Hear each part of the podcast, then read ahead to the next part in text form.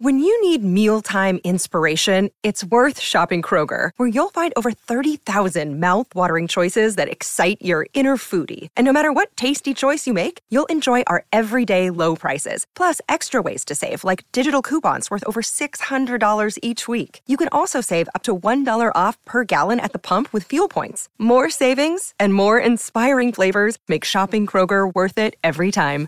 Kroger, fresh for everyone. Fuel restrictions apply. Do you find it hard to sleep at night?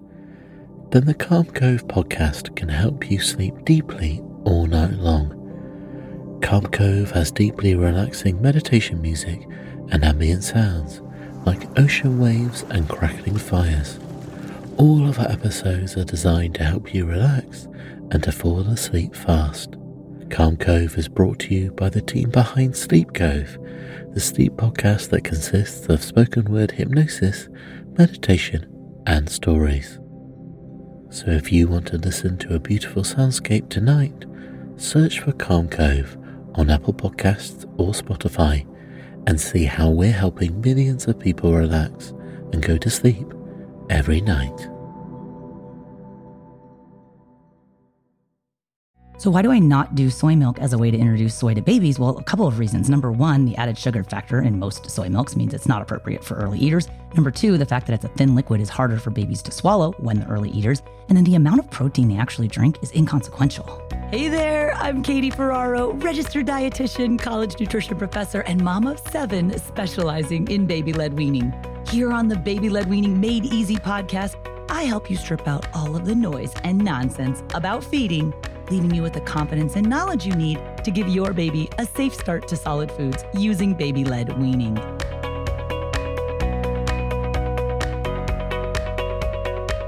Is it safe for babies to eat soy foods? And if so, what are the most easy, safest, ideal soy foods for babies to learn how to eat? Well, you might be aware that soy is one of the big nine allergenic foods. Those are the nine foods that account for about 90% of food allergy. So, soy is on the list of foods we do want to introduce to babies. And today I'm going to share three ways that you can introduce soy to babies. All right, I'm going to cut right to the chase here. Number one, if you've known me for any length of time, you could probably guess that my favorite way to introduce soy to babies is by using tofu. I absolutely love tofu for babies and baby led weaning. It is a low sodium food. It is an affordable food. It is a plant based protein. It has a pretty impressive amount of iron, especially for a plant food. And it's a soy based food. So you can cut tofu into strips about the size of your adult pinky finger. The baby can then use their whole hand or their palm or grasp to rake or scoop that food up and into their mouth. And when it comes to tofu, another kind of fun thing you can do is grab yourself a crinkle cutter. They're just a couple bucks on Amazon and kind of give that ridged edge to the tofu strips, makes it a little bit easier for the baby to pick up. So, number one favorite way is tofu. Hey there, I'm Dylan Lewis, one of the hosts of Motley Fool Money. Each weekday on Motley Fool Money, we talk through the business news you need to know and the stories moving stocks on Wall Street. On weekends, we dive into the industries shaping tomorrow and host the experts, authors, and executives that understand them. Tune in for insights, a long term perspective on investing, and of course, stock ideas. Plenty of them. To quote a listener, it pays to listen. Check us out and subscribe wherever you listen to podcasts. Number two favorite way is I like to do edamame hummus.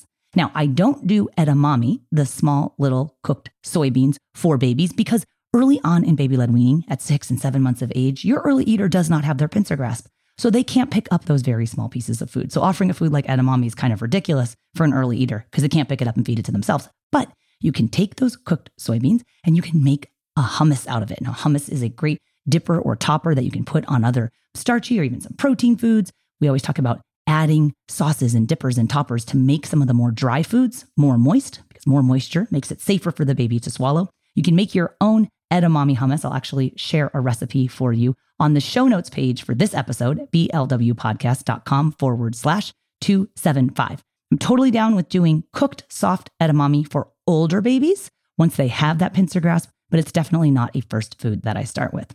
A third way that you can do soy easily for your baby is by using soy flour or soy protein powder. I'll do just a tiny bit of this, usually mixed with regular wheat flour to make pancakes or mini muffins or even little fritters that I make for the baby. Now, I mentioned that soy is one of the allergenic foods and we want to introduce it early and often, but if you're cutting it. So, what happens with soy flour, especially, is that for baking, you usually only use it like general rule of thumb is one quarter of the amount of flour you could substitute with soy flour. If you do more than that, it's really high in protein. It tends to reduce the moisture content and dry the food out, and dry foods are choking hazards for babies. So I usually cut the soy powder or the soy flour with regular wheat flour and whatever I'm already making. Wheat is a different and a separate allergenic food.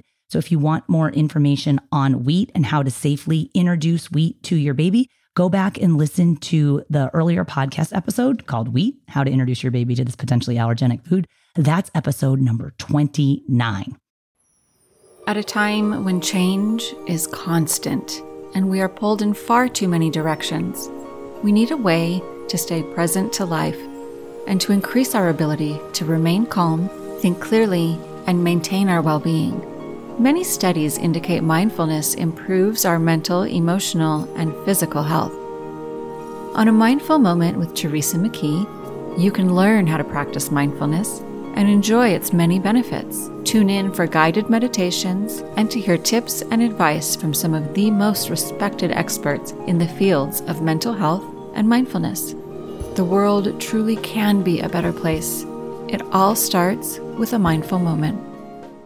Now, you might have noticed that soy milk is not on the list of soy foods I use to introduce to baby. That's because soy milk, we talked about plant based milks on the podcast in the past. And unless your baby is allergic to cow's milk protein or your family is vegan and doesn't eat animal foods, there's really no reason to avoid cow's milk. We don't substitute cow's milk in place of infant milk, breast milk or formula until after baby is one, but we want your baby trying the cow's milk protein. Sometimes parents are like, oh, well, I just want to do soy milk. Many of the soy milk products out there have added sugar in them. Okay.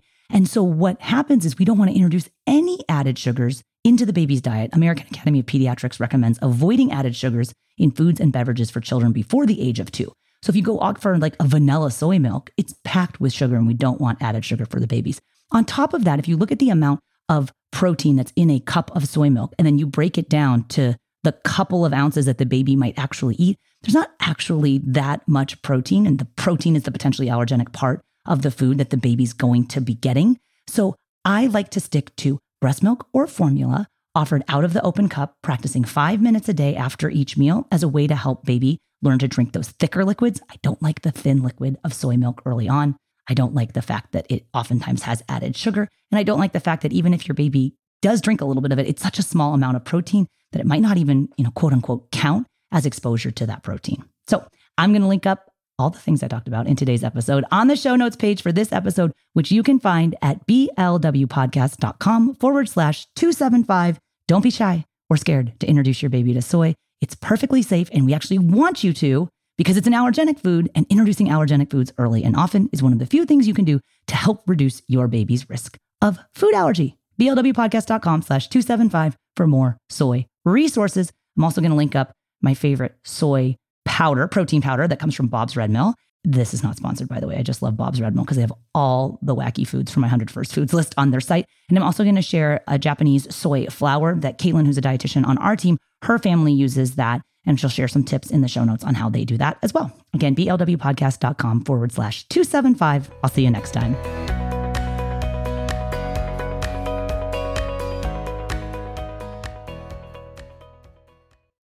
Have you ever wished that you had a direct line to your pediatrician to ask all the questions that constantly crop up while parenting? We sure have. That's why we launched the Bites of Health podcast. Every morning, we'll answer a commonly asked pediatric question in five minutes or less.